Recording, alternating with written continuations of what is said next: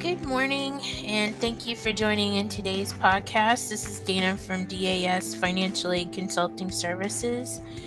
And today, this show is dedicated to taking your questions on the 21 or sorry, 2020 2021 FAFSA.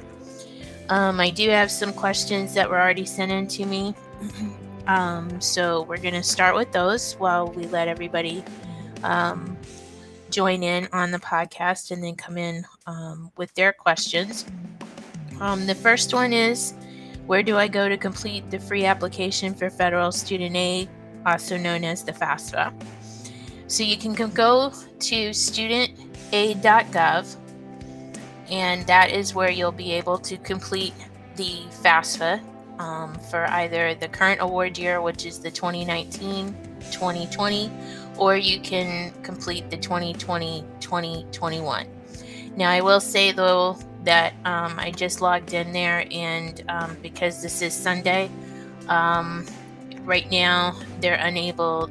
Uh, they're doing site maintenance, so you're unable to log in or create an account at this point in time.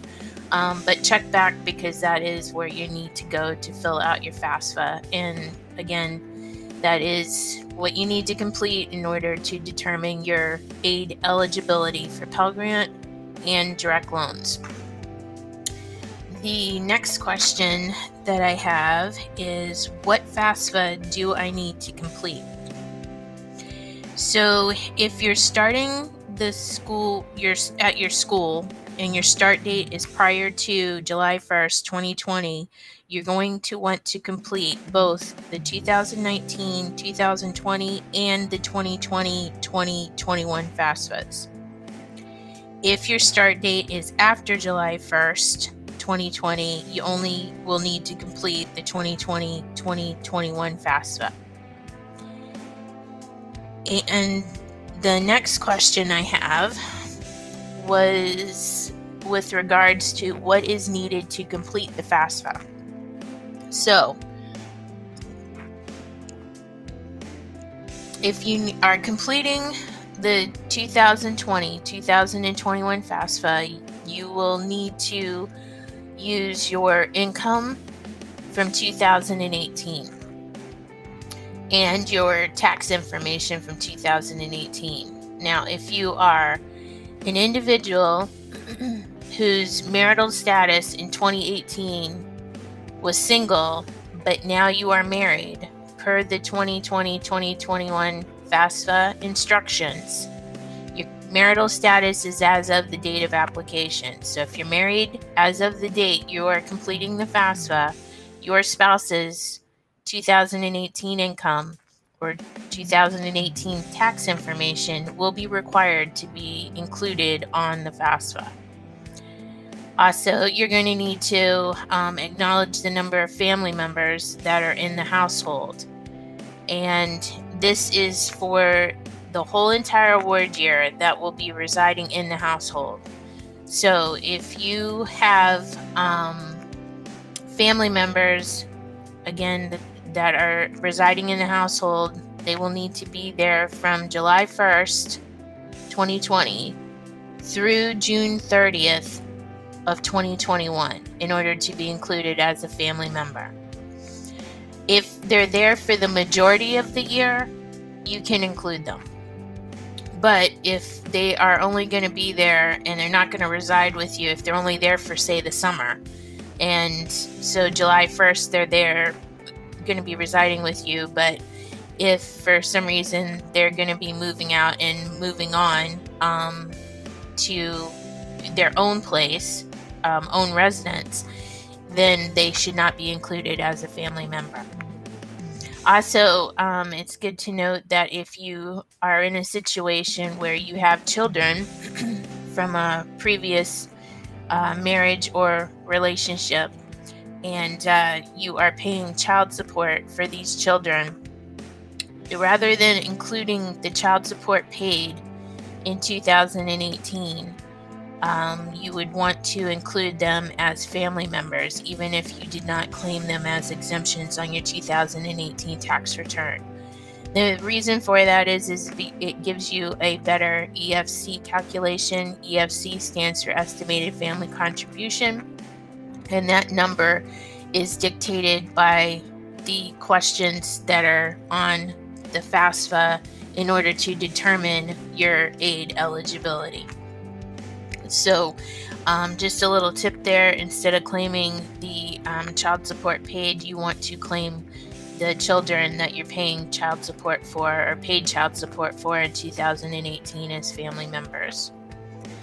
Um, when it comes to um, a situation where you may have been a non filer for 2018, um, if you are considered independent by age, um, then which is for individuals who are um, 24 years of age or older at the time you are completing the FAFSA, and you are a non-filer, you will need to, um, if your file is selected for what they call verification, um, V1 or V5 verification, you will need to um, confirm non-filer status by um, accessing um, or requesting a confirmation letter from the IRS.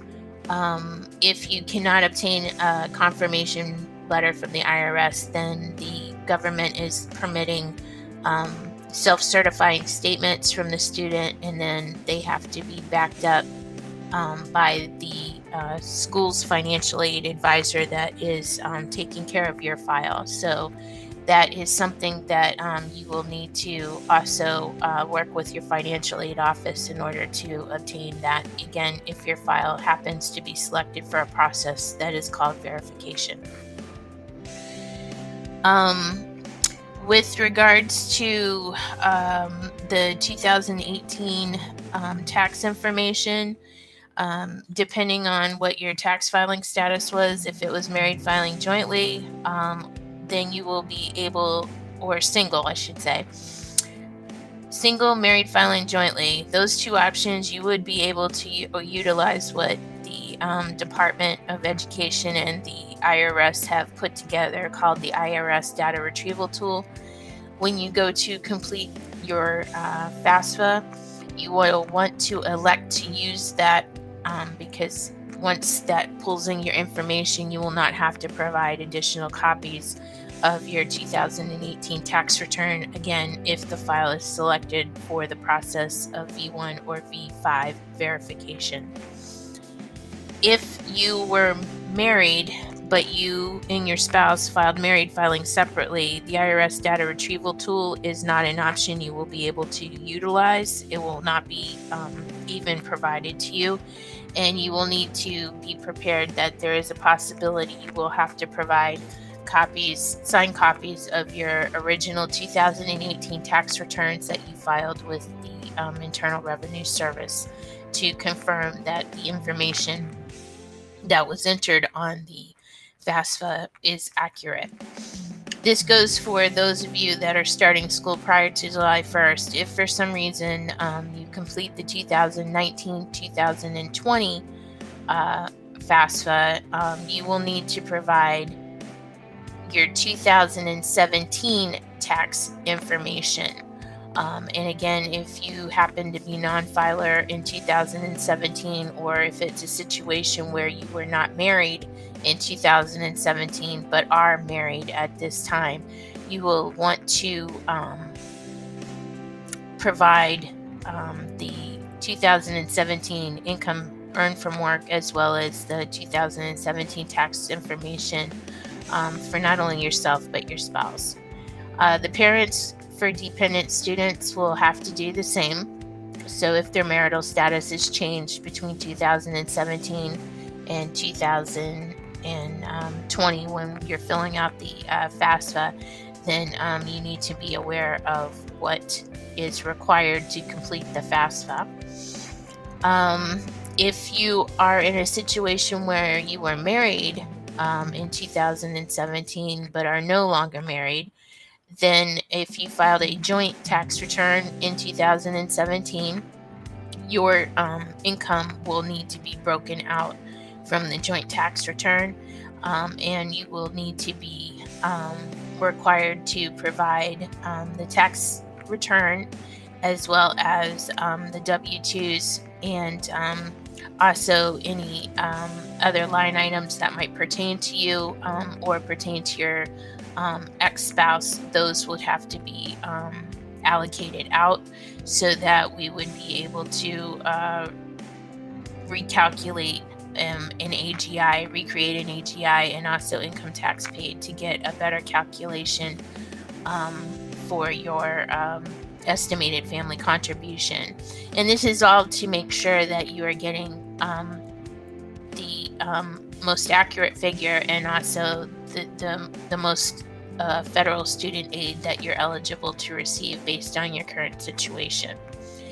So, those are a few items uh, that you will need in order to complete the FAFSA, um, as well as you will also need, um, if you're under the age of 24, um, you will need your parents' um, information. And uh, I know sometimes that can be a little tricky um, because uh, of family dynamics. So, um, what I highly recommend is is that everybody for the most part has access to the internet um, just get yourself a copy of the 2020 2021 FAFSA. Um, there is a paper copy available. And if you um, email me, I'll be happy to provide you with the link. But you can look it up. All you have to do is just type it into Google and it'll pop up. And uh, the instructions are something that you're going to want to read so that you are um, familiar with um, what your responses should be at the time you go and complete the FAFSA. Now, once the FAFSA, um, before you submit it, you are also going to need your school code. Um, the school codes are assigned to every institution that is eligible to um, be in what is called the Title IV program. Title IV is just another um, acronym, if you will, for um, federal student aid. So it means that the institution that you are applying to can actually um, be um, eligible to disperse uh, federal Pell Grant and federal direct loans. If you are attending a school that is not Title IV eligible, then um, you can complete the FAFSA, but it's not gonna. Um, you won't be able to get any aid out of the um, FAFSA for the institution you're attending because they won't be able to disperse it. Um, so that in itself, you would have to set up a payment plan with them. And uh, if you do ch- choose a school um, that's in that situation, I would highly recommend that you um, look into uh, scholarships. Uh, we just established a Twitter account this week, um, and you can look us up. It's DAS uh, Virtual Financial Aid Training Academy at DAS underscore AID. And uh, you can look into all of the tweets that we have been posting this uh, week. We've actually been sharing them, and uh, scholarship 360.org is a great resource um, to where you can find all kinds of scholarships to apply for.